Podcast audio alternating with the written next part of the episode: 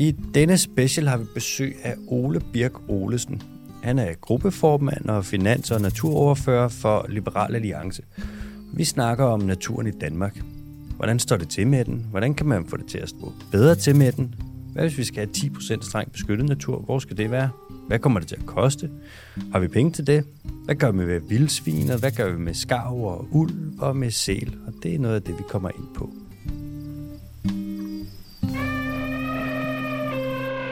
Velkommen til den dyriske tips podcast special i dag med besøg fra Ole Birk Olesen. Ole, velkommen til. Tak skal du have. Og tak fordi du vil være her. Tak fordi jeg blev inviteret. Sådan en røvkold januardag. Det er rigtigt. Ja, det gælder om at have ordentligt fodtøj på. Ja, det skal jeg love for. Fucking luffer og hue og pandebånd og ja, hele ja. balladen. Pandebånd kører jeg ikke med, heller ikke hue. Det ødelægger frisyren. Hvad med skægget varmer det?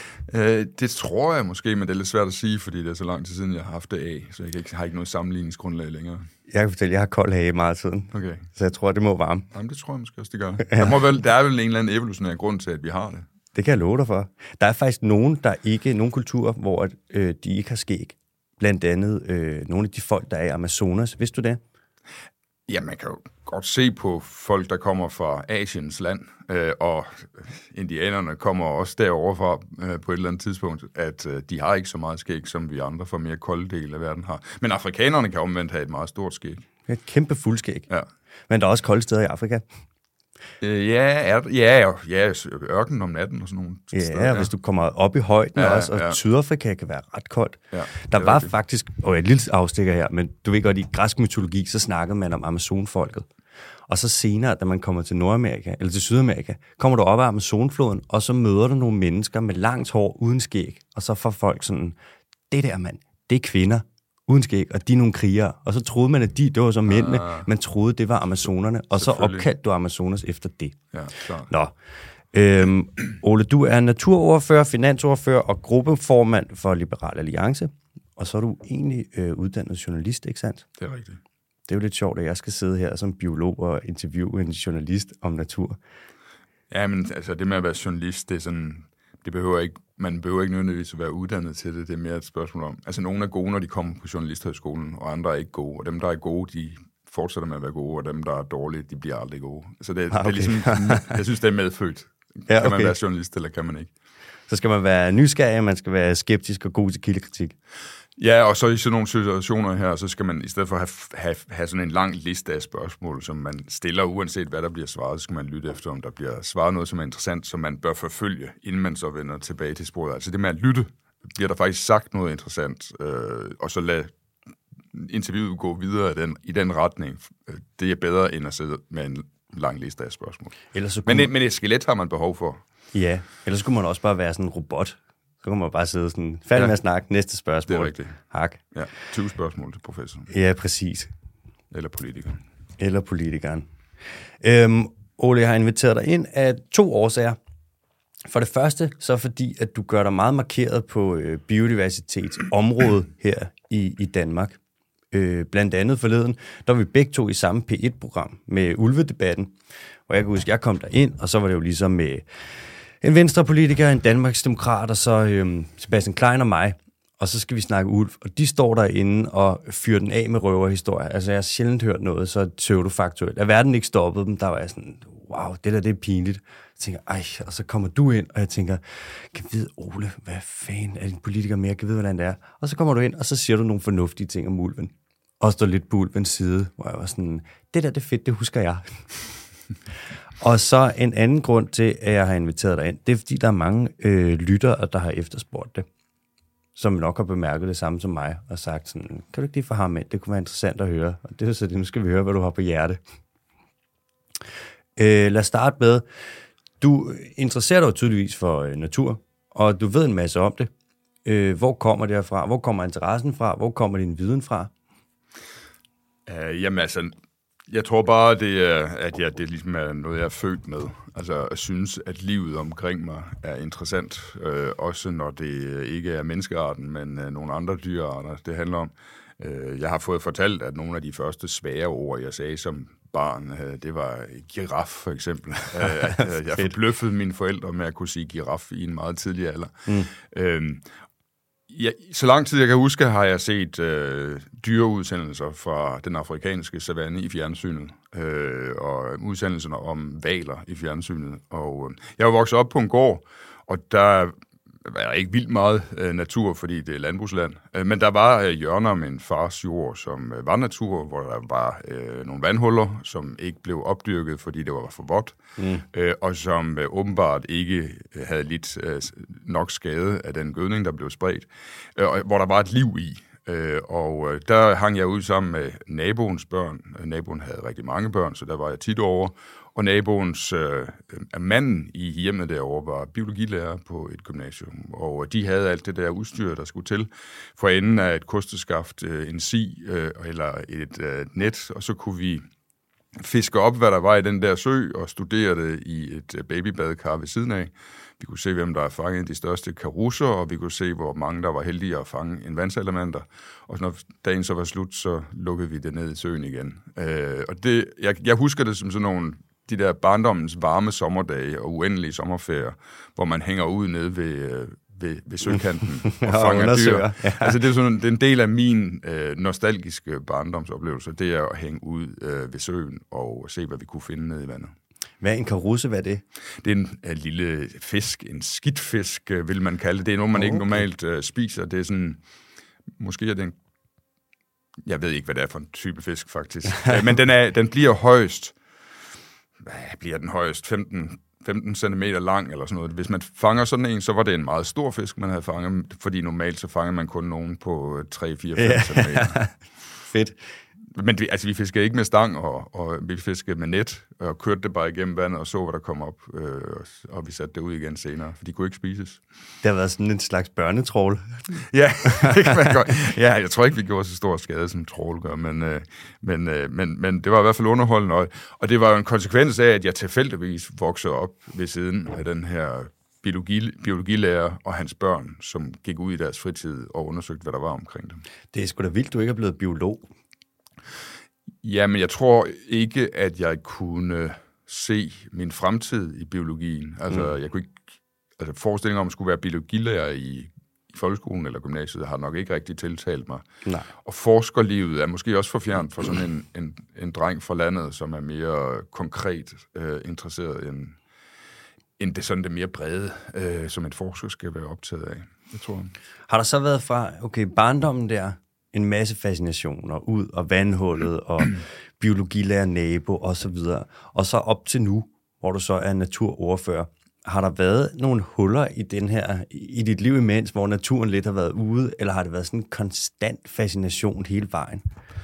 Altså, der er sådan en konstant øh, fascination med historier om, hvilke dyr, der levede engang. Øh, hvis der er nyhedsartikler, populære nyhedsartikler om, at engang levede der øh, et kæmpe monster ude i havene, eller et kæmpe dovendyr øh, på vores breddegrader eller lignende, så synes jeg, at jeg skal læse det. Jeg synes også, det er super interessant, hvordan øh, homo sapiens har udviklet sig, at homo sapiens levede samtidig med en anden menneskeart, øh, neandertalerne, og vi, øh, og vi, der bor her i Europa, går rundt med en 2-3 procent neandertal-DNA i os.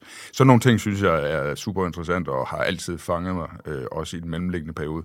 Men, men jeg har ikke haft meget... Øh, jeg, jeg har ikke rendt rundt ude i naturen, øh, fordi jeg har haft travlt med alt muligt andet, og jeg har super mange andre interesser, og jeg har boet inde i København, hvor der ikke er noget rigtig natur, og det er der jo ikke mange steder i Danmark i øvrigt. Mm. Øhm, så det er først på et tidspunkt, da vi øh, i Folketingsgruppen kun bliver, vi er tre personer på et tidspunkt, vi skal dele alle ordførerskaberne mellem os. Mm. Og jeg, der tidligere har beskæftiget mig med sådan nogle meget konkrete ting, som skat og offentlige finanser og motorveje og sådan noget, mm. bliver så... Øh, får så muligheden på et tidspunkt, hvor jeg synes, at den offentlige debat bliver fyldt med øh, bullshit om naturnationalparkerne. Så det, der er altså behov for, at der er nogen, der ligesom går, det der, går imod det der bullshit, der er om de der naturnationalparker, og så får jeg lov til at blive naturoverfører i det der, den sammenhæng, fordi øh, jeg brænder for, at, at nogen skal sætte det på plads, det der bliver sagt, som er forkert. Hvad er det, det bullshit, du snakker om her? Hvad er det, det er? Jamen, det er øh, to ting. Det ene er, at at vi ligesom kan have natur i Danmark, uden at der, der er dyr, der går rundt i naturen og, og spiser af naturen. At, at man kan have vildt voksende græs, græsser, og, øh, og, og uden at have dyr, der, der lever af de græsser. Fordi du kan ikke i en, i en, i en rigtig natur, den er øh, skabt igennem øh, millioner af år med nogle balancer imellem forskellige arter, og hvis vi gerne vil have de forskellige arter, så skal de der balancer være der igen, og du kan ikke have øh, en stor fødekilde som græs, der vokser op, uden at der er dyr, øh, som spiser den fødekilde. Altså det er der i naturen. Der er dyr, som spiser føde, når den er der. Og, og, og naturens balancer, som arterne har udviklet sig i, er afhængige af, at disse dyr er der. Så, så påstanden om, at vi kan sagtens have rigtig natur, uden at vi har dyr, der går rundt og spiser af naturen, er forkert.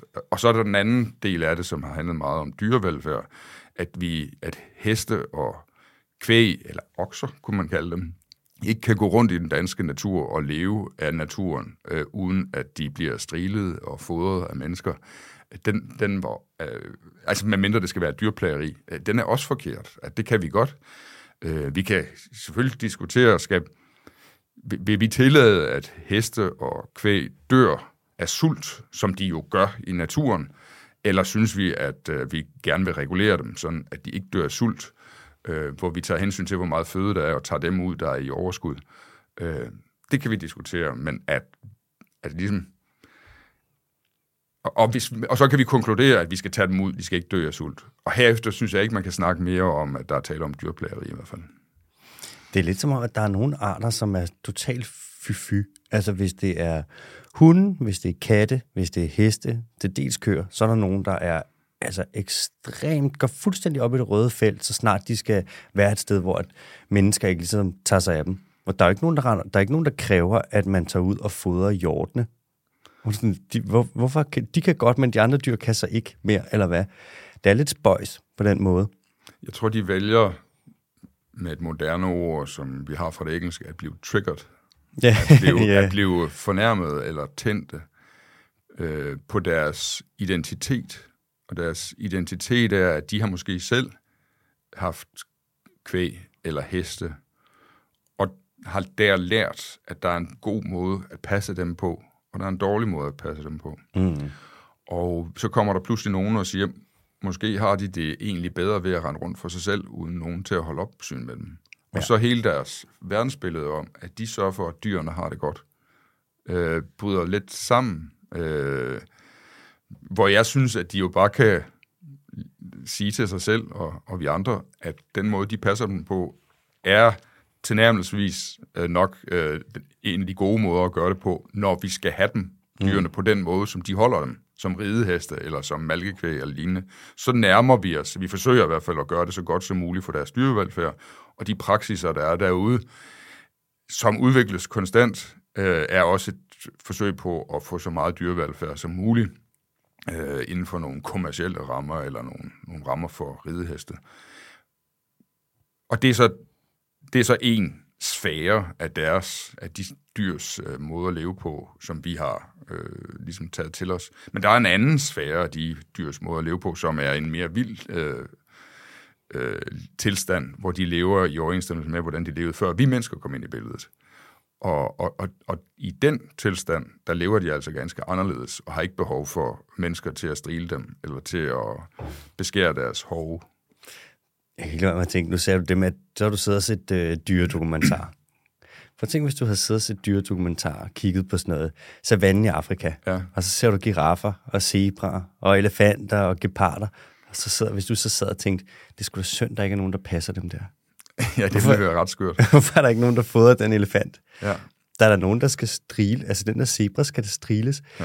Og det er jo ikke så forskelligt. Man kan sige, at forskellen kan lidt være det med, at så har de været inde og øh, undergå sådan en delvis domesticering, men vi har ikke formået at afle det vilde ud af hestene, eller ja. af kvæner osv. Så selvfølgelig kan de genopleve det. Det er jo ligesom, hvis du tager et, øh, hvis du tager et svin, hvis du tager et Yorkshire-svin, eller en Duroc, eller et eller andet fra en dansk landras, whatever, fra en dansk svinefabrik, og du sætter en so ud i naturen, så vil hun igen rende rundt og bygge rede. Og sådan, oh, det er jo irriterende. Det kan hun jo ikke, når hun er i farbøjle. Det vil man jo gerne have, hun ikke kan. Men du kan ikke afle det vilde ud af dyrene. Det er meget svært. Så jeg køber heller ikke rigtig den der med, at sådan, dyr kan ikke klare sig selv. Sådan, det har de gjort meget lang tid. Ja, det er rigtigt. Det er de rigtig gode, de har øvet sig. De er blevet, ja. Men der er selvfølgelig nogle af, af de øh, tamraser, vi har fremavlet, som er bedre egnet til at være i øh, en dansk vinter, for eksempel, end andre. Klart. Altså sådan et, et helt almindeligt øh, dansk øh, staldslagtesvin øh, har jo ikke særlig meget pels. Nej. Øh, så det er klart, at hvis du øh, går over til en, et vildsvin, eller en vildsvineblanding, eller et, en uldhåret gris, så, øh, så er de bedre til at begå sig i det danske klima, og Galloway-kvædet er også bedre- bedre end Jersey-køer, og øh, Exmoor-ponyer er, er bedre øh, til det end... Jeg er, ikke så, jeg er ikke så viden om heste. Nej. Der er sikkert nogle andre heste, der har en lidt, ja. lidt tyndere pels. Ja. Men, men selv når vi har at gøre med raser inden for kvæg, som vi tror kun kan klare sig i en stald, så kan de jo overraske os. Øh, Der findes noget videoklip fra, fra det gamle Tjernobyl-område, hvor mm. der render noget kvæg rundt øh, i det her menneskeforladte område, som grangiveligt ser ud, som om det er sortbrødet dansk mælkekvæg. øh, og, øh, og de har altså nu levet i flere årtier vildt derovre, øh, også selvom det bliver meget koldt øh, i Ukraine om vinteren. Mm. Øh, hvor jeg ville tro, at de ikke havde pels nok til at modstå det, men det har de til synlædende. Og de har lært sig selv øh, at, at stå i en cirkel med kalvene inde i midten, når der er rovdyr i nærheden. Og, Det kan de sgu stadig. det kan de stadigvæk. Hold kæft, mand. Det er vildt. Det er meget sjovt lige med Tjernobyl der. Det er jo sådan et klassisk eksempel på et sted, hvor at man, uden at ville det, har man lavet et rigtig fint beskyttet naturområde. Ja. der er jo, hvad fanden man kalder det? Hvis nok OECM'er. Det er ligesom grænsen mellem Nordkorea og Sydkorea. Det er noget af det fineste beskyttede natur. Hvis du går derind, bliver du skudt. Ja. Men det gør dyrene ikke. Så der er de bare fred. Ja.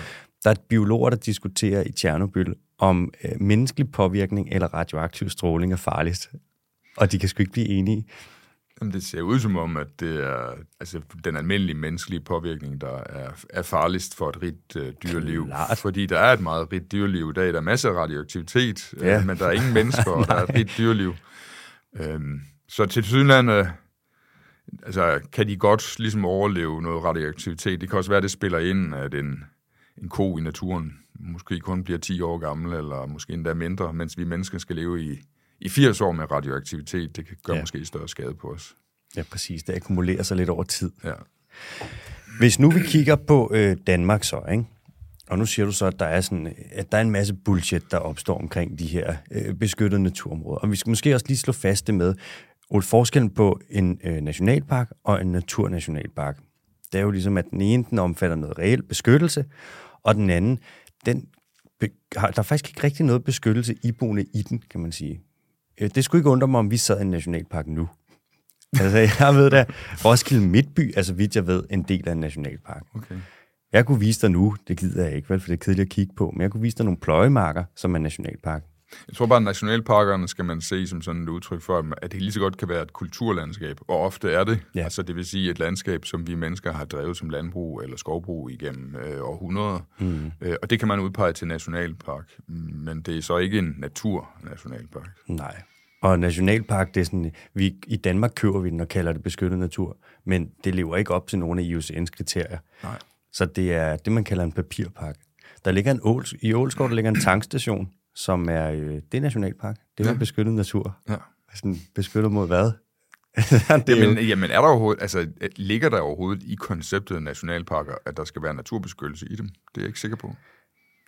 Det ved jeg ikke, men man klassificerer det som beskyttet natur. Gør man? Og du kan jo altid beskytte mod et eller andet. Så kan du sige, at du for eksempel ikke må lave, nu finder jeg bare på et eller andet, du må ikke lave helikopteroverflyvninger, som skaffer kronvildt. Ah, og man sådan, okay. okay, den går. Ja. Ligesom man gør til havs med Okay. okay. Natur 2000.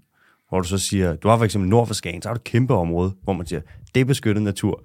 Og det er noget af det mest bundtrålede, der findes i hele verden. Men sådan, Men det er beskyttet, fordi at vi bundtråler jo ikke efter marsvin. Nej. Sådan, Nej, det er jo rigtigt. Det er jo, ja, fint.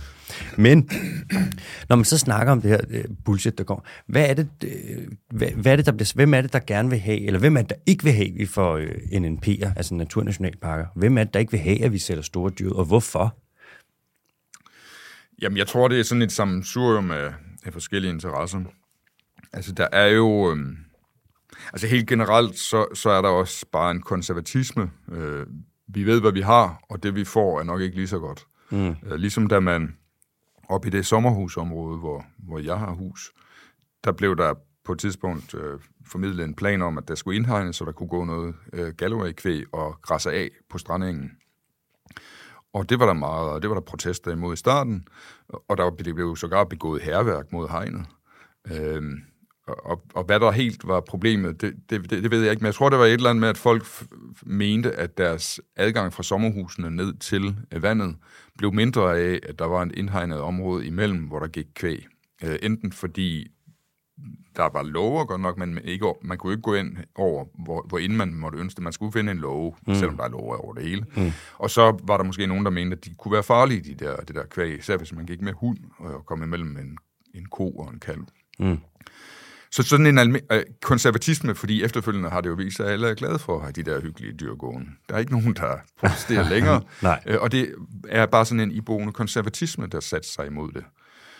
Øh, og så er der så, så nogle mere håndgribelige interesser, øh, som måske også kan rumme en, en, en ubegrundet konservatisme, men hvis nu for eksempel der er ude i Naturstyrelsens arealer er opbygget nogle øh, mountainbike-baner, som ikke bare er almindelige cykelsti, men også er med nogle opbyggede spring i, i noget i noget træ, og måske endda metal og så videre, og hvor det skulle, ligesom, det ville skulle ryddes i en naturnationalpark, for der har man ikke sådan nogle menneskelige konstruktioner mm.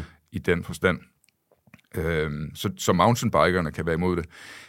Folk, der rider, øh, synes at være øh, nervøse for, hvis de kommer med øh, deres, øh, på deres hoppe, om der så vil være en vildhængst, som vil øh, finde interesse for hoppen og genere hoppen og rytteren.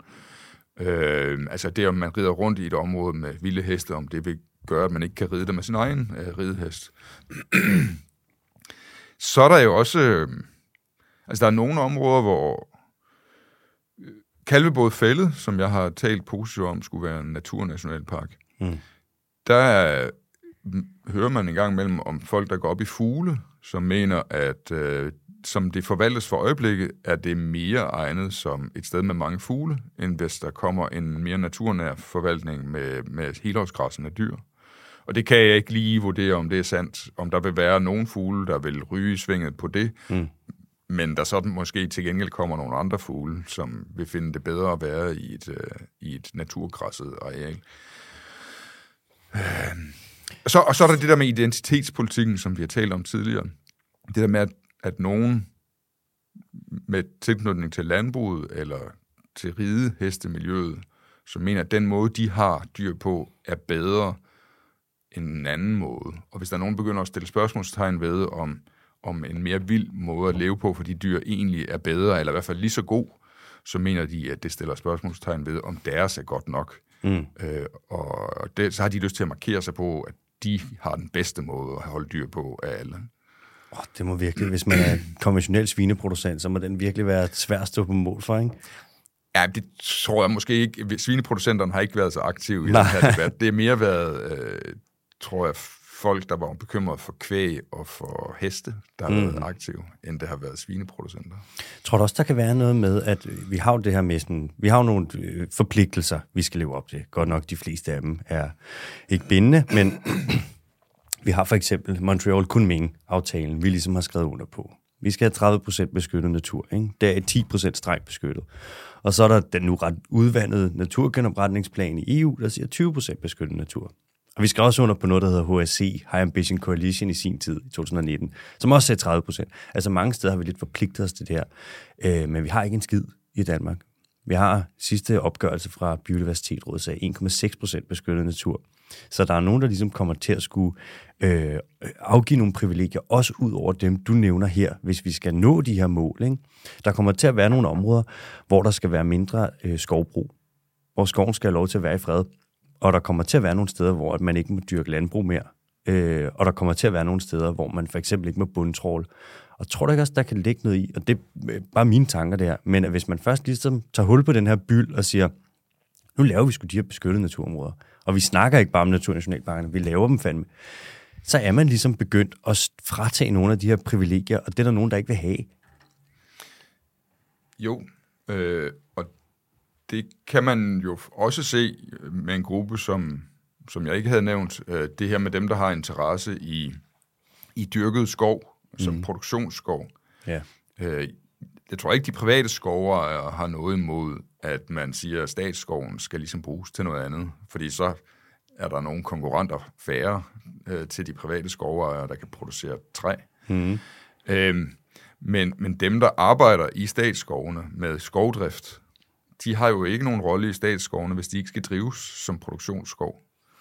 Øh, der er også, altså der bliver jo også drevet jagt øh, i statsskovene, hvor man regulerer øh, antallet af hjorte og ræve og så videre. ja. øh, og og det, hvis man går, går op i jagt og, og har... Det er jo svært at finde gode jagter, altså gode jagtområder. Øh, det kan være dyrt. Hmm. Hvis man har fået en adgang til at drive, gå op til, altså gå til jagt i statsskovene, så kan det være, at man øh, reagerer negativt på det. Øh, det kan, der kan være nogle af de skovfoder, der, der ligesom har driften i dag, og deres venner, øh, som bliver inviteret hmm. til, til jagter, som, som synes, det er uinteressant, at der skal, i stedet skal være øh, natur øh, uden nævneværdig jagt. Lige når man kommer ind på det der område, specielt med jagt, ikke? kæft, du får altså også bare skæld ud. Der er gode penge i det, og det er sådan rigtig... Jeg tror, det er pisse hyggeligt at gå på jagt. Det er det, der er problemet. Så sidder man og sådan, så sidder man i jagthytten bagefter og drikker noget jægermeister, og der er nogen af sådan, der er også nogen, der laver boksen på fasanjagt, for eksempel. Altså, det er røvdyrt at skyde en fasan. Bagefter kan du få den for 12 kroner, ikke? Eller 15 kroner. Men fasaner smager meget dårligt. Gør de det? De er ekstremt tørre. Jeg har aldrig smagt det. Nej, man skal, man skal ikke lave alle mulige krumspring for, at, at det er værd at spise, og i bund og grund, så øh, er det nok bedst bare til at lave en fasansuppe ud af. Det er det, man får hos kongehuset, der får man uh, fasan consommé. Consommé? Ja, det, det kalder man det, når det skal være fint, uh, som, som er en, en suppe på fasan, uh, som jeg har fået til nytårstafel uh, hos uh, dronningen. Ja. Uh, jeg tror også, altså det er også et, et, et overskudsprodukt fra, fra den daværende prinses, øh, altså Henriks, ja. øh, jagter, hvor der var blevet skudt nogle fasaner, og så kunne vi få fasan konsumé til øh, nytårstafel. Altså bedre, når man får suppen, end når det er bare noget tørt kød? Jamen, altså du kan jo lave en god suppe på øh, næsten hvad som helst. Ja. Øh, også en gammel tør høne. Og det kan du selvfølgelig også på en tør fasan. Men, men selve kødet i sig selv er, er, er meget kedeligt. Altså hvis du forestiller dig en virkelig, virkelig dårlig kylling. Mm. Det er meget sjovt, fordi at, øh, jeg laver også en sindssygt god bønnestuning. Og hvis det skal være fint, så kalder jeg det bønnekassoulet. og det er der, hvor folk bliver næsten sådan, tør vi overhovedet spise det, og ja. begynder at lægge servietten i skødet, og jeg er sådan, nej, nej, det er fint. I kører bare, må gerne svine. øhm, der er jo nogen, der siger, Ole, der er jo nogen, der siger, at, vi ikke har, at vi, der ikke er råd til natur i Danmark. At vi kan ikke afsætte penge til det her. Altså, at der er... Vi kan også se, at Biodiversitetsrådet, de har fået kottet deres budget fra med 2024. Eller e- det løber ligesom 24 ud, ikke? Efter det, så er der ikke afsat penge til det mere. Hvor de siger sådan, vi har ganske simpelthen ikke råd til at lave det her naturbeskyttelse i Danmark. Øh, hvad tænker du om det? Øh, det kommer selvfølgelig an på ambitionsniveauet. Hvis man havde et ambitionsniveau om, at 50 procent af Danmark skal være strengt beskyttet natur, så vil det selvfølgelig koste på nogle bundlinjer nogle steder. Ja. Hvis man har et ønske om, at det skal være 10 procent strengt beskyttet natur i Danmark, øh, så bør det kunne gøres, uden at det koster særlig meget i et statsfinansielt, øh, en statsfinansiel sammenhæng. Øh, Naturstyrelsen råder over 5 procent af landets areal, og hvis man ligesom siger, at det skal det skal administreres meget naturnært, som naturnationalparker, øh, så er det et areal, som, som staten i forvejen har. Der er ikke nogen private, der går glip af nogle indtægter der. Noget, meget af det er jo produktionsskov. Mm. Jeg har spurgt på et tidspunkt helt tilbage i 2013, tror jeg, øh, den relevante minister, hvad ville det koste, hvis al statsskov blev lavet til urørt skov? Og der kom budet, at det ville koste 100 millioner kroner om året i tabte driftsindtægter. Og det var der nogle øh, naturfolk, der reagerede meget negativt på og sagde, at det er alt for højt, så meget koster det slet ikke.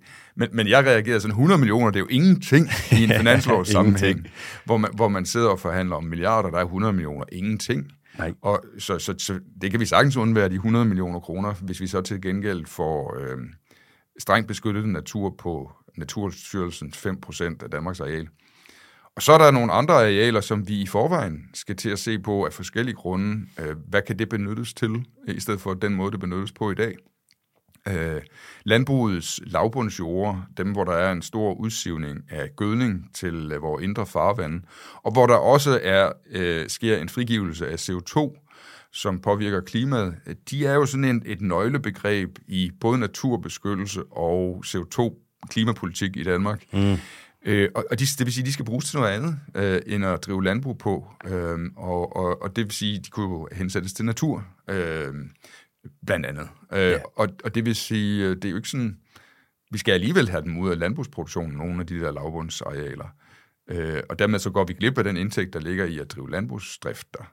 Men det ved vi, vi skal, og det er bare et spørgsmål om at finde de rette metoder, så det faktisk sker. Det går lidt langsomt for øjeblikket.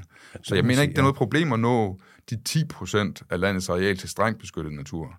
Jeg er mere tøvende over for, at der skal være 20 procent oveni, som du skal udpege til ikke strengt beskyttet natur, men blot beskyttet natur. Ja. Der tænker jeg, at det kan måske det er måske så stor en del, at det kommer til at berøre øh, arealer, som vi egentlig gerne vil bruge til menneskelige aktiviteter. Og så har jeg det også sådan, at at øh, når jeg ser på nogle af de arealer, som, er, som har status af beskyttet natur i dag, men ikke strengt beskyttet natur, så har jeg lidt svært, svært ved at se, at det er så, så fint, det der foregår. Ja. Øhm, noget, som folk råber meget op om. Jeg har jo været transportminister, øh, og i forbindelse med, at man taler om en Kattegat-forbindelse, så kommer spidsen af Røstnæs i spil, fordi folk tror, at der skal gå en motorvej helt derud. Det skal der ikke. Men alligevel taler man om det. Når man så kommer ud på spidsen af Røstnæs, som er et Natur 2000-område, øh, så er det bare et, øh, et areal, der er fuldstændig bidt ned af får. Øh, det er altså helt, helt øh, bidt ned af får. Det, det er grønt, uden en eneste blomst i nærheden.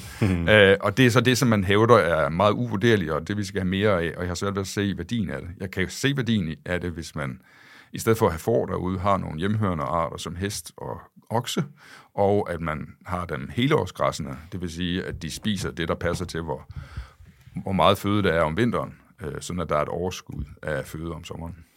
Ja, man kan sige, jeg har ikke været på Røstes. Engang, det, det er en ø? Det er, en, det er sådan en tange eller en halvø, der går ud fra Sjællands øh, vestside mm. over mod Samsø. Men den der tendens med at sætte forud, som jo som sagt ikke rigtig hører til her, og så græs super hårdt, det er jo meget fedt for foravlerne. Men man kan sige, for turen, der er det, sådan, det er svært at se, hvad det egentlig gør. Det er bare noget landbrugsdrift jo, egentlig. Altså, ja, der, det er det. Dyrehold, det er dyrehold, hvor du har en altså, for stor mængde af får om sommeren, mm-hmm. øh, som så går ud fra at tage sig ind om vinteren. Øh, og så er der ingenting, der spiser derude om vinteren, men om sommeren bliver alt bidt ned igen, så der ikke kan udvikle sig noget. Det er landbrugsdrift, men jeg vil, som sagt, uden at kende mere til det, jeg vil ved med, at alle steder, det står beskrevet, så bliver det beskrevet som naturpleje.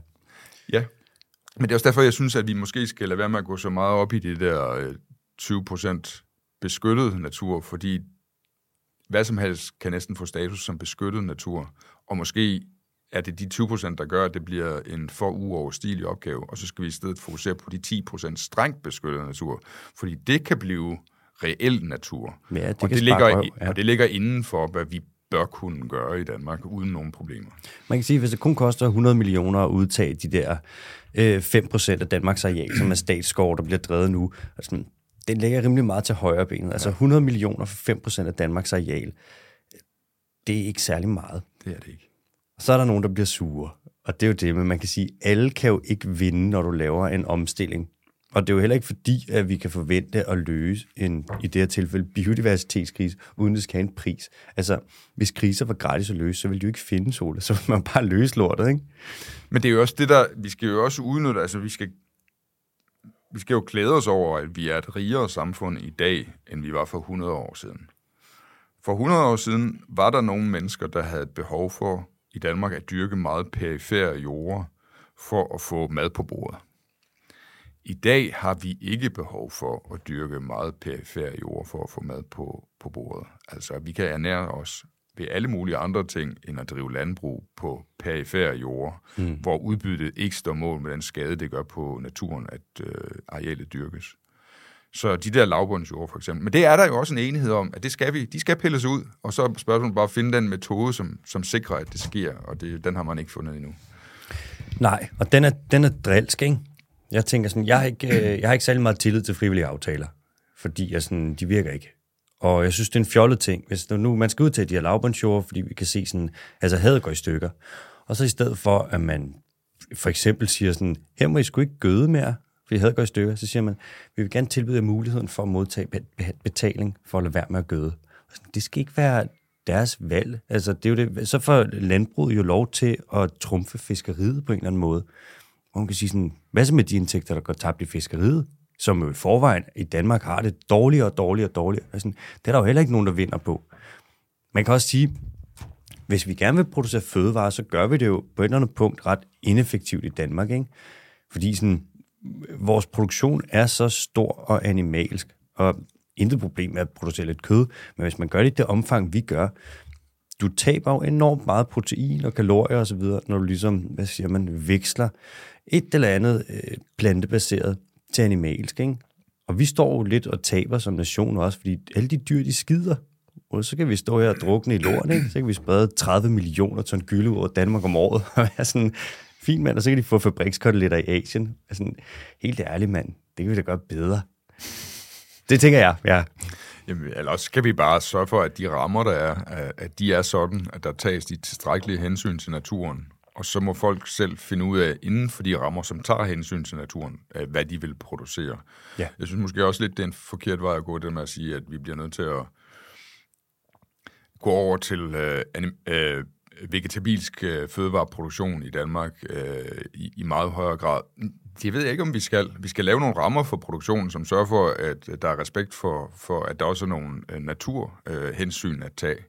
Og hvis man så inden for de rammer faktisk kan producere øh, kød, så synes jeg ikke, at vi ligesom skal have en målsætning om, at det skal man ikke. Øh, og, og de rammer skal rumme både hensyn til øh, biodiversitet, og de skal rumme hensyn til vores vandmiljø og hensyn til klima. Hvis vi har styr på de rammer, og man inden for de rammer kan producere kød, så synes jeg, man skal have lov til det.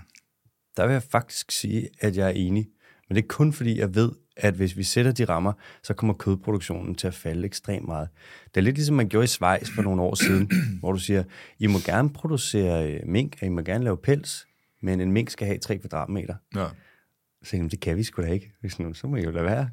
Jamen, det er, en, øh, det er også en, en vej, jeg vil gå. Hvis nu mink handlede om nu blev mink udryddet i Danmark på grund af corona, mm-hmm. men, men, men man kunne også have forestillet sig, at man sagde, jamen øh, vi har dyrevelfærdshensyn i alle mulige brancher, og vi stiller nu nogle dyrevelfærdskrav til mink, som er strengere end tidligere.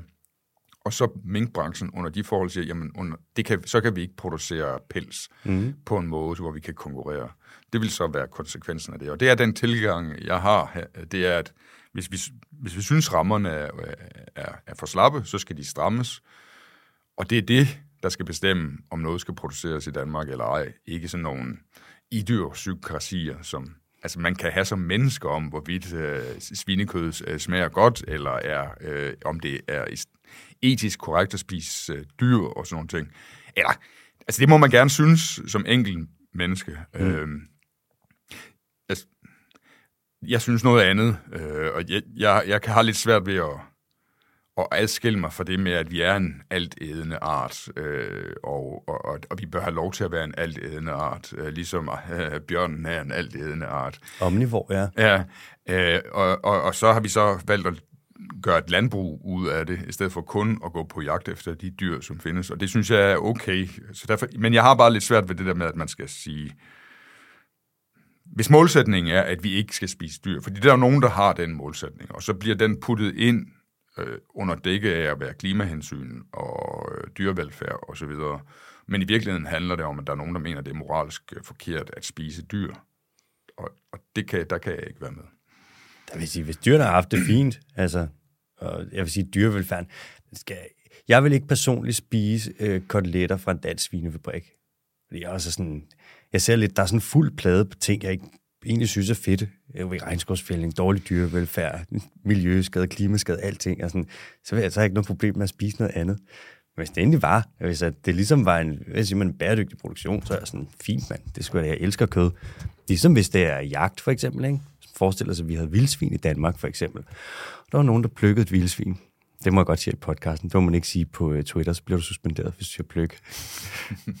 så vil jeg være sådan, fint mand, det skal jeg da nok give intet problem der. Det er jo bare en form for, hvad kan man sige, øh, høste en naturressource på bæredygtig vis. Ikke? Hvad tænker du om det, nu hvor vi siger vildsvin? Hvad tænker du om vildsvinhegnet? Hvad tænker du om det med, at vi har udryddet vildsvinet i Danmark? Jeg tænker, at det er øh, sørgeligt, at vi ikke har vildsvin i Danmark, øh, både på grund af arten i sig selv, men også på grund af det, den gør ved naturen, som skaber grobund for, at der kan være anden natur. Så tænker jeg, at der er også nogle samfundshensyn, øh, hvis øh, der udbryder svinepest i Danmark, hvis der bliver antruffet vildsvin med svinepest i Danmark, så kan det gøre stor skade på vores produktion af grisekød i Danmark. Og så tænker jeg, at øh, vi må kunne finde en løsning, hvor også den del af naturen, som er vildsvin, øh, kan være i naturnationalparkerne, ligesom øh, de vilde heste og de vilde okser øh, kan være der. Altså fordi, hvis vi kan acceptere, at vi ikke har heste rundt i hele Danmark, og vi ikke har okser rundt i hele Danmark, så kan vi også acceptere, synes jeg, at vi ikke har, har vildsvin rundt i hele Danmark, men at de er bag hegn i naturnationalparkerne. Hvad med, i stedet for at man hegner vildsvinene inde, hvad så med, at man hegner svinefabrikkerne inde? Jamen, jeg ved ikke, om det er nok til at, at øhm, tilfredsstille udlandets øh, syn på, om vi har styr på situationen i Danmark. Altså, øhm, der er jo nogle lande, hvis, man, hvis der er et udbrud af svinepest, og også hvis der er en antruffet øh, vildsvin med svinepest, så tror jeg, at de reagerer negativt og lukker grænserne for vores øh, grisekødsprodukter. Og jeg ved ikke, om det er nok at, øh, at have indhegnet vores svinefarme, og så bare have vildsvinene uden for de hegn. Det, det, jeg er ikke klar om det nok. Der vil jeg, tage, der vil jeg øh, gå med den, du gik med før, og så sige, at øh, vi sætter nogle rammer, der hedder, hvis ikke svineproduktionen den er kompatibel med nøglearter i Danmark, så må, de, øh, så må de finde på noget andet.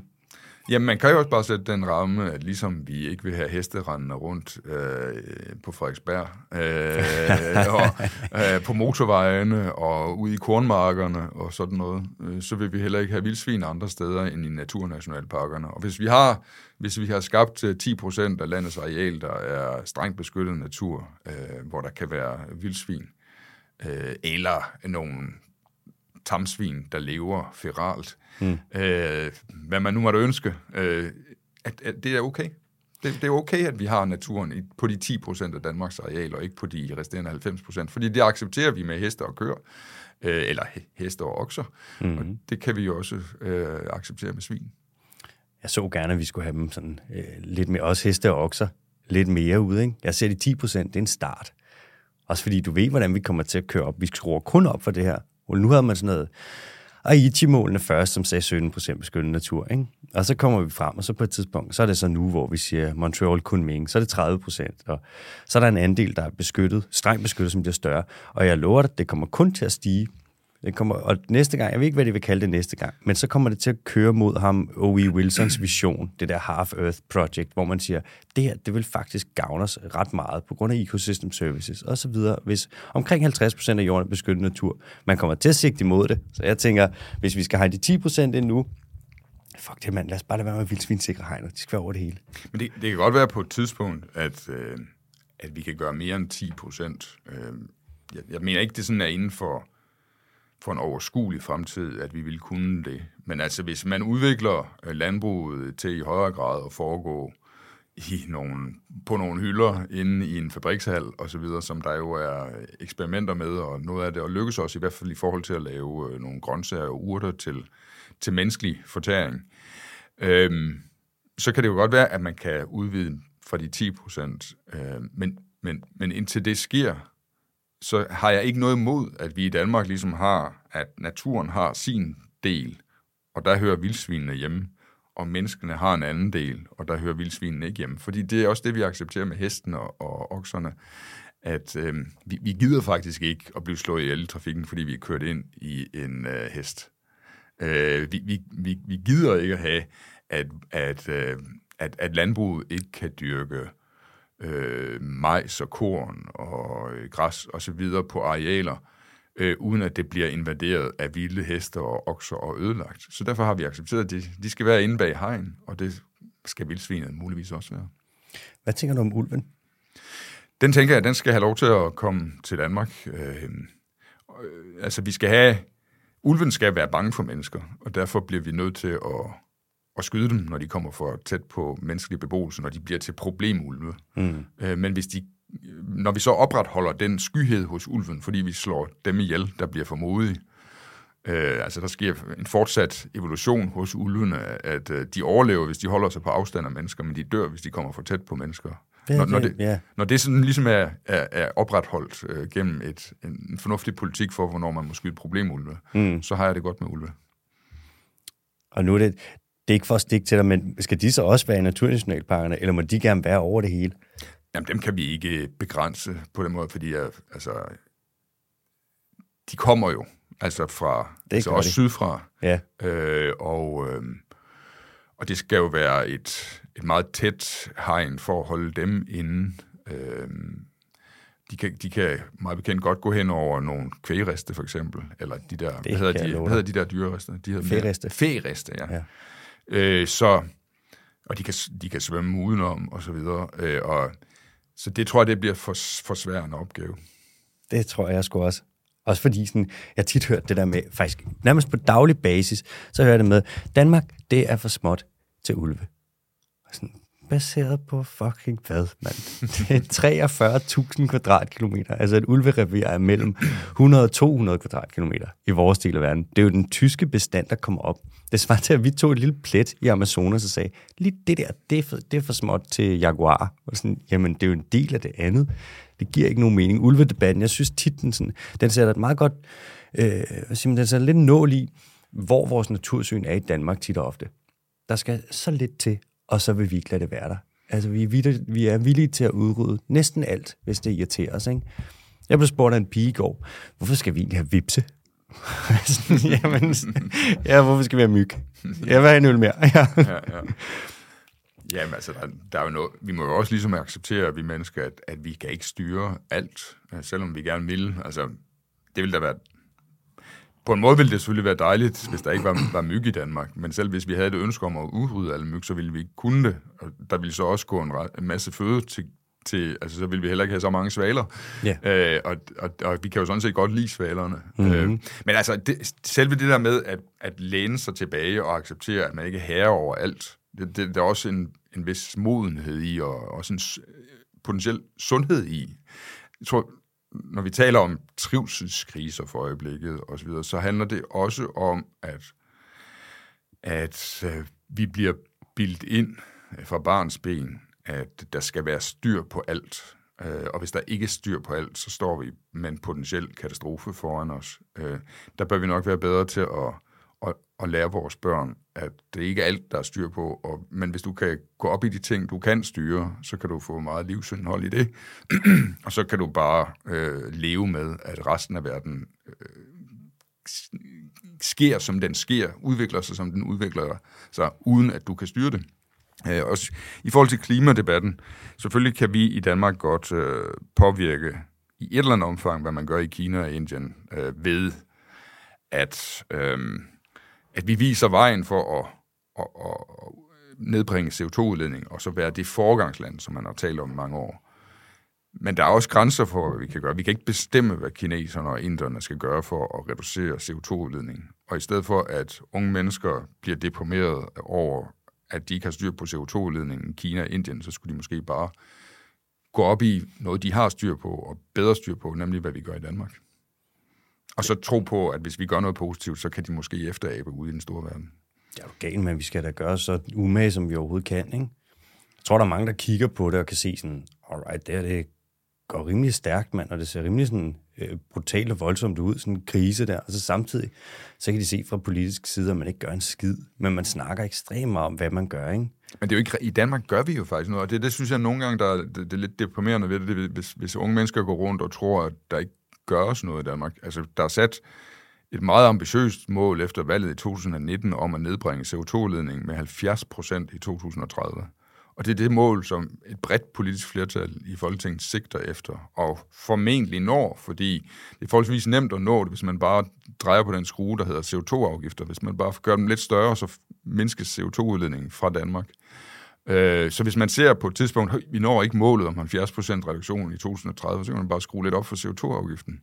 Så, så formentlig når vi det. Og, og derfor er det sådan ubegrundet, at der, hvis der er unge mennesker, der går rundt og mener, at vi i Danmark ikke, at politikerne ikke gør noget, de, de gør noget. jeg vil sige, de snakker, men altså ambitioner og handling, der er jo et, et, et stykke med. Vi kommer ikke til at nå 2025-målet, vel? Jamen 2025-mål, det ved jeg ikke, om vi gør. Øh, men 2025-målet er også, kan også godt være kontraproduktivt i forhold til at nå et, øh, et godt øh, 2030-mål. Altså at man vælger nogle løsninger, som virker på kort sigt, men som ikke er, er de ideelle på lidt længere sigt, for at nå et 2025-mål, hvor det måske var bedre at vælge nogle langsigtede løsninger, der når 2030-målet. At det er, det, det er ikke sikkert, at det er egentlig det indlysende at gøre at nå det der 2025-mål. Jeg er enig i det med CO2-afgifter. Klart, det skal være så dyrt at forurene, at man ikke vil. Men vi sylter dem jo også lidt. Den på landbruget nu, der er sådan, kan vide, hvornår den kommer. Kan vide, hvornår at Venstre siger, nu har vi fået lov, mand. Nu Om det er jo ikke en halv, et halvt år fra til, der, der gør, om vi gør noget effektivt i forhold til landbrugets øh, metanudledning. Altså... Man kan også sige, det er jo også, hvordan den så kommer til at se ud. Og hvis den så kommer, og vi siger sådan, okay, pengene skal ligesom kanaliseres tilbage i landbruget, og så er det det med, hvis de så kan betale, så bliver pengene kanaliseret tilbage i landbruget, og der kommer nogle slappe krav til dem, så kan det jo principielt være, øh, så kan den jo være ligegyldig på et eller andet punkt, ikke? Nej, ikke hvis det når målene, så er det ikke ligegyldigt. Så er det spørgsmålet bare, om man, om man når det mest omkostningseffektivt. Og der er det mere omkostningseffektivt med generelle høje CO2-afgifter, end det er med tilskudsordninger. Men ja. vi har bare valgt fordi man ikke vil ramme bestemte industrier øh, hårdt, så har man nogle gange valgt øh, et mindre effektivt og mere dyrt øh, redskab end det mest øh, effektive og, og mindst dyre redskab. Vi har også valgt at give store tilskud til, til industri og energiproduktion for at indfange CO2 og putte det ned i øh, undergrunden, eller hvad man ellers skal bruge det til. Ja, CCS, ja. ja. Øh, og det øh, er, er sikkert fint, og det kan være, at det bliver, det kan være, det bliver rigtig øh, omkostningseffektivt på et tidspunkt, men indtil videre, så er det ikke omkostningseffektivt, og det vil være mere effektivt bare at have en højere CO2-afgift. Mm. Men, men det er fordi, man, man ønsker at, at, at gøre det på måder, der er mere nænsomme over for bestemte industrier. Præcis der kan man sige, det er jo også nemt for mig at sidde og sige sådan, kom nu guys, altså tryk nu på speederen, og så er der nogen, der lige må sådan, der er gerne godt nogen, der må blive utilfredse, men det kan man sige, det er der ikke så mange stemmer i. Ja, det, er jo, det er jo et spørgsmål om balance. Det er ligesom, når vi taler om naturnationalparkerne, og, og så kan man ud fra et, et eller andet ideal sige, at jamen, uden naturen, der dør dyrene altså af sult. Det gør revne, det gør øh, rådyrene, det gør øh, harerne, og, og hvis vi skal have okser og heste i naturen igen, så, så skal de selvfølgelig også dø af sult, ligesom musvitterne gør. Øh, og så konstaterer man, ups, det er folk altså virkelig meget imod, at, at, at heste og okser skal dø af sult. Øh, de kan godt acceptere det med de andre, men ikke heste og okser. Og det siger, nå okay, jamen så, så regulerer vi altså bare, øh, fordi ellers så kan vi ikke få den her natur. Og mm. sådan er det også i klimapolitikken, at, at, at nogle gange så skal man bare vælge en anden model, fordi det er det, der skal til for at skabe den konsensus om det, som gør, at det kan gennemføres. Øh, og der er jeg, jeg er jo i praktisk politik, og, og andre er ude i, øh, der hvor de ikke er berørt af praktisk politik, men kun af, af den rene idealisme. Og, og jeg, jeg skal prøve at få idealismen til at føre til noget, der virker i praksis. Og noget af det, forudsætningen for, at det virker i praksis, er, at der er en, en bred tilslutning til det i Folketinget og også i befolkningen. Mm. Øh, og derfor, for, for eksempel i naturnationalparker, siger vi, heste og okser, de kommer ikke til at dø af sult. Ja, dem skyder vi. Ja, præcis. jeg har et okay, så har jeg et spørgsmål nu, Olsen. Hvis nu du var øh, miljøminister, og jeg kom øh, til dig, lad os sige, jeg lige ringer ind, jeg får fat i din øh, ministersekretær, og jeg siger, jeg har et forslag til Ole. Kan vi lave en regel i Danmark om, at når et dyr, eller en plante, eller en svamp bliver erklæret kritisk troet, så må man ikke længere jage eller fiske eller samle den. Det lyder da umiddelbart fornuftigt. Jeg vil så først gå til uh, mine embedsmænd, at det kontor, der har med den slags at gøre, mm. og så spørge, hvad, hvad er argumenterne imod det her forslag, hvis der er nogen? Og så vil jeg lytte til de argumenter, hvis der er nogen, og så vurdere, om det er noget, der kan gennemføres. Men min første tanke vil være, det lyder, det lyder positivt, det der, lad os holde et møde om det, alle relevante mennesker, der har forstand på det her i ministeriet. Øh, jeg har jo prøvet at være minister for transporten, ja. og der var det sådan, det foregik. Hvis nogen kom med en god idé, så øh, skrev jeg til min ministersekretær, jeg vil gerne have et møde med dem, der har forstand på det, øh, omkring mit bord i ministeriet, og så skal vi snakke om, hvorvidt øh, det kun på det ydre er en god idé, eller om det også i virkeligheden er en god idé. Mm. Sådan vil jeg gøre. Det er, en, øh, det er nok en meget god indstilling til det. Jeg kan ikke lade være med at tænke nogle gange, når jeg ser på sådan ålefiskeri og stenbiderfiskeri for eksempel. Og sådan, hvorfor fortsætter vi? Vi kan jo godt se, hvor det kører hen. Eller torskefiskeriet for eksempel. Ikke? Vi kan se sådan bestanden, der kollapser og kører ned. Og alligevel, så sætter vi kvoter der over de videnskabelige anbefalinger. Altså, hvem, hvor er de voksne henne? Ole, hvad, altså, hvad, ligger der til grund for det? Jeg kan godt se, at sådan, man til gode ser nogle, øh, det er jo sådan nogle erhvervsinteresser, fiskeriet, men jeg kan også se sådan, hvad skal fiskeriet i fremtiden fiske? Altså, hvad, hvad er planen? Nogle gange så undrer det mig lidt, hvordan man går til det fra politisk hånd, ikke? Ja, jeg vil, altså, jeg vil have behov for at, at spørge de relevante mennesker i de relevante kontorer, øh, med argumentet mod, at vi øh, begrænser ålefiskeri og stenbider fiskeri i Danmark. Øhm, og så kan det være, der er nogle argumenter. Øh, det kan være, at, at det har rod i noget EU-regulering, som vi ikke kan, kan kontrollere i Danmark alene. Det, sådan er det ofte. Mm. Øh, og så skal man først øh, rejse sagen i EU-systemet for at få en, en fælles europæisk løsning på det.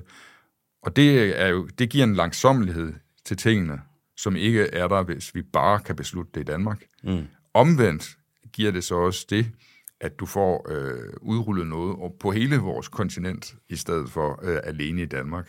Ja. Øh, sådan at, at hvis vi træffer nogle beslutninger om at reducere fiskeriet af ål i Danmark, øh, så er der bare flere ål at fiske for tyskerne, eller for, for polakkerne, eller hvem der nu måtte være andre steder rundt omkring øh, Østersøen. Mm. Og så tager de bare det overskud, som vi ikke tager.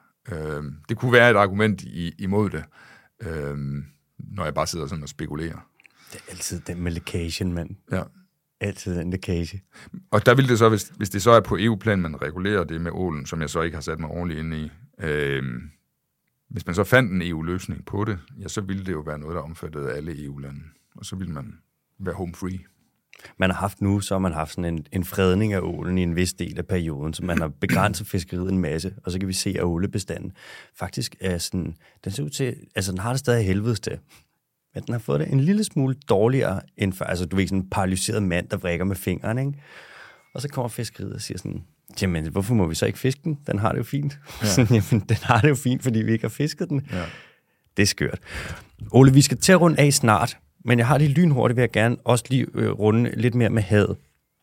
Og snak for det første, hvad tænker du? Altså til lands, der skal vi have de her beskyttede naturområder. Mm. Og de skal så gerne fylde, være strengt beskyttet natur i 10% af Danmark. Hvad med til havs? Der kan man sige, at det er jo nemt til havs at udpege 10% strengt beskyttet natur i områder, hvor der ikke sker noget.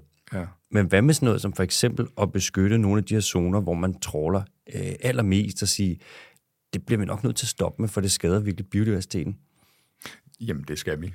Øhm, fiskerne har en, Altså, de skal jo ikke engang, det er jo ikke sådan, at ligesom en landmand, der har købt et areal, og så driver det. Fiskerne, de driver deres erhverv på vores fælles areal. De har ikke betalt noget som helst øh, for at øh, bruge havet. Øh, der er vel noget, noget handel med kvoter, selvfølgelig, øh, som de har betalt for, men, men havet er vores fælles. Og, øh, og derfor er de underlagt øh, samfundets øvrige hensyn. Og hvis vi synes, at, at nu øh, har fiskeriet taget overhånd, og vi har for lidt, for lidt øh, havmiljø og havnatur, øh, og, og det er fiskeriet, der er årsag til det, så må de jo finde sig i, at vi laver om på det. Men vi skal så også, altså det nytter ikke noget at begrænse fiskeriet på, hvis den egentlige årsag til havets krise, det er, at vi udleder kvælstof til havet. Øh, så når vi har noget at gøre med de indre farvande i Danmark, så er de jo meget påvirket af vores, vores udledning af kvælstof fra, fra landbruget. Øh, og det skal vi også have styr på. Hvordan gør vi det med landbruget? Der er jo nogen, hvis der er nogen, der siger, at jeg forestiller mig ikke, øh, at du synes, ekspropriering, det vil være særlig fedt. Nej, altså, det generelle princip i, i forureningspolitikken, det er jo, at øh, hvis, hvis nogen forurener, så kan man bare forbyde det, hvis man er kommet, øh, altså, vi er kommet til det stadie i vores historie, hvor vi ikke længere synes, vi skal finde os i den forurening, så forbyder man det bare. Øh, så har vi så øh, også en, øh, en empati i forhold til landmænd, der har købt jord øh, for øh, mange millioner kroner, med den forudsætning, at her må der dyrkes landbrugsproduktion. Det er derfor, de har købt, altså den, de har skulle betale så meget for den jord, fordi at det er tilladt at, at drive landbrug på den jord. Mm. Og hvis der så pludselig kommer et forbud mod at drive landbrug på, på den jord, så forsvinder øh, størstedelen af den formue, de har investeret i det. Og no, no, de fleste af dem har jo også optaget lån og sidder med gæld, og så bliver de teknisk, øh, så bliver de insolvente, og de øh, kommer til at sidde i gæld resten af deres liv. Og det, det synes vi er, er synd, øh, simpelthen. Øh, og, og derfor så er der, altså, dels skal der være en, nogle målsætninger om, at der ikke længere skal drives øh, landbrug på de jorder øh, med al den gødning, der foregår. Og dels skal der være noget, der samler de landmænd op, som så mister øh, en formue på det, fordi de har købt deres jord under andre forudsætninger, end dem, som vi pludselig trækker ned over hovedet på dem. Så det er de to ting, der skal findes en løsning på, og jeg har nogle idéer om det, men jeg er ikke sådan helt klar til at spille ud med det endnu. Jeg har en idé. Lad os sige, at man får ikke hektarstøtte for at dyrke lavbundsjord.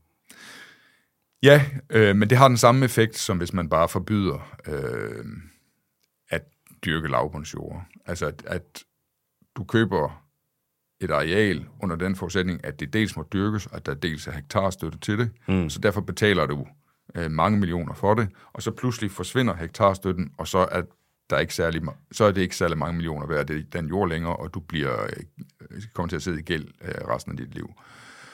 Så det, det, det er jo det er en vej at gå, øh, men, igen, men vi står stadigvæk med de der landmænd, som vi synes, at vi gerne vil samle op. Den er svær, den er.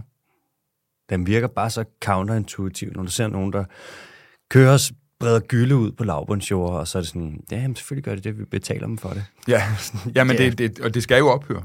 Det er, det. det er kun et spørgsmål om, hvilken mekanisme finder vi så til at få det til at ophøre, og at sørge for, at der ikke er nogen landmænd, der der bliver ødelagt økonomisk resten af deres liv ved det.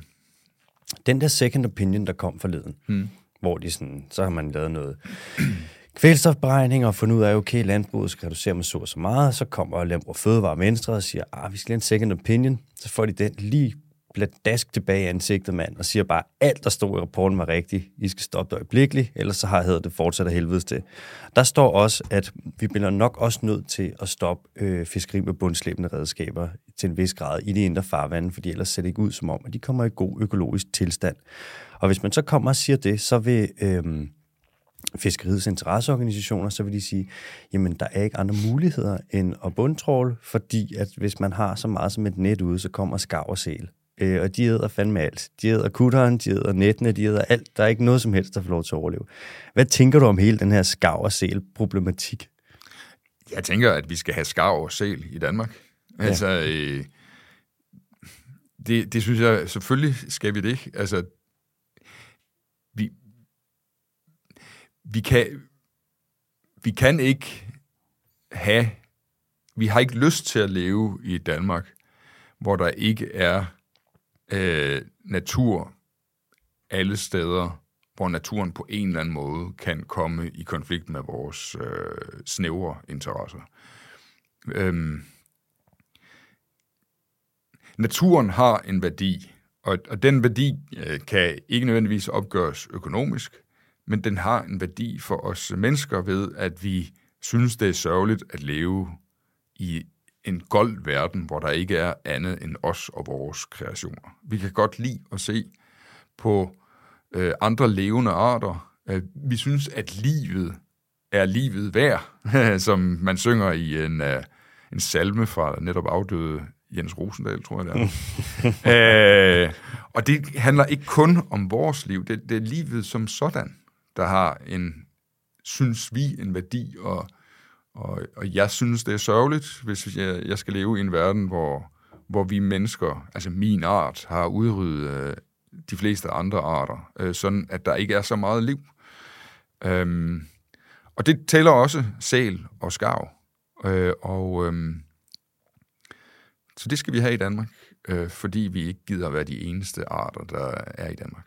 Og altså fordi når vi kigger ud på den store verden, det er jo den nemme ting at gøre. Det er at konstatere, at der er vildt meget natur i Sydamerika, der er vildt meget natur i Afrika og store dele af Asien.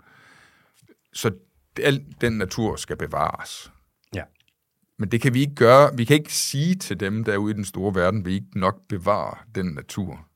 Hvis vi i Danmark ikke er villige til at gøre noget for at have natur også. Altså, vi taler ikke med nogen moralsk ophøjethed til dem om at bevare den afrikanske savanne og regnskoven i Amazonas øh, osv., hvis vi her hos os øh, har øh, 1,7 procent eller 2,3 procent mm. øh, nødtørftigt beskyttet natur. Altså, vi bliver nødt til at sige, at vi gør også noget i Danmark. Vi, øh, vi blev et industrialiseret land tidligere end jer, og, og, og i den periode, der gik man kun op i at tjene penge, og havde ikke så stort et overskud, og derfor fik vi udryddet øh, stort set al natur i Danmark.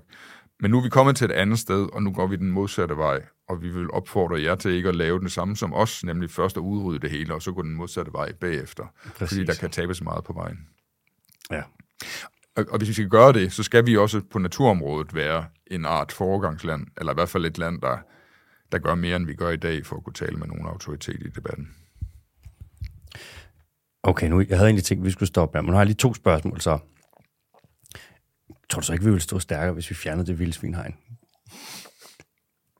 Jo. Og hvad tænker du egentlig om øh, Magnus Heunicke's arbejde som miljøminister, hvis du skulle give ham en karakter, for eksempel? Altså det første spørgsmål, jo, vi vil formentlig stå stærkere, hvis vi fjernede vildsvinehegnet, men, men jeg tror, at vi bliver nødt til at se i øjnene, at, at med den pragmatisme, jeg har opfordret til tidligere, at, at vi bliver nødt til at have vildsvin i naturnationalparkerne. Det skal vi så også sørge for, at de kan være der.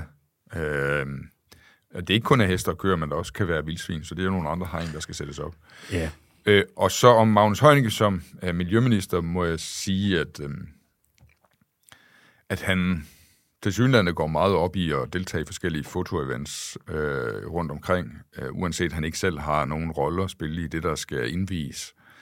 Øh, og... Øh, eller det, der skal beskyttes. Nu senest har der været et en containerskib, der er forlist eller tabt nogle container op i Nordjylland, og der har Magnus Heunicke været op for at sørge, sørge for at besigtige oprydningen derop, og så har der også været et jordskred ved Randers, som også truede naturen og stadigvæk gør, hvor han også har været lige at besigtige tingene og komme i tv-avisen og så videre.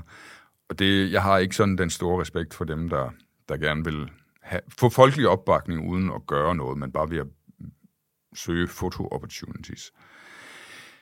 Øh, jeg tror, at han er underlagt en regering, som har svært ved at få tingene besluttet, fordi tre partier først skal være enige om det. Og, og der er uenighed mellem partierne om mange ting herunder natur og miljø. Og så skal det først igennem nogle besluttende organer, hvor partilederne sidder, statsministeren og forsvarsministeren og udenrigsministeren. Og før det er kommet igennem der, så kan man regeringen ikke mene noget om tingene, fordi regeringen har ikke afklaret sin holdning. Og jeg tror, at sagerne står i kø mm. foran den flaskehals af partiledere, der skal beslutte tingene, før regeringen kan mene noget. Og jeg tror, i den kø er Magnus Heunicke placeret langt nede, langt nede. I, i bunden af den kø. Ja. Hvilket så også er udtryk for, at han åbenbart ikke er en minister, der i regeringen har gennemslagskraft. Altså han kan ikke insistere på at få sine sager behandlet. Øhm, super populær i befolkningen er Magnus Heunicke jo. Mm-hmm. Fordi han er, har formået at give et indtryk af sig selv som en, en flink og sympatisk fyr. Sådan oplever jeg ham også i virkeligheden. Men måske er han også for flink og sympatisk øh, i et internt regeringssamarbejde, hvor man nogle gange, også i eget parti, øh, skal knytte næven og gå i kamp for at få sine øh, dagsordner igennem.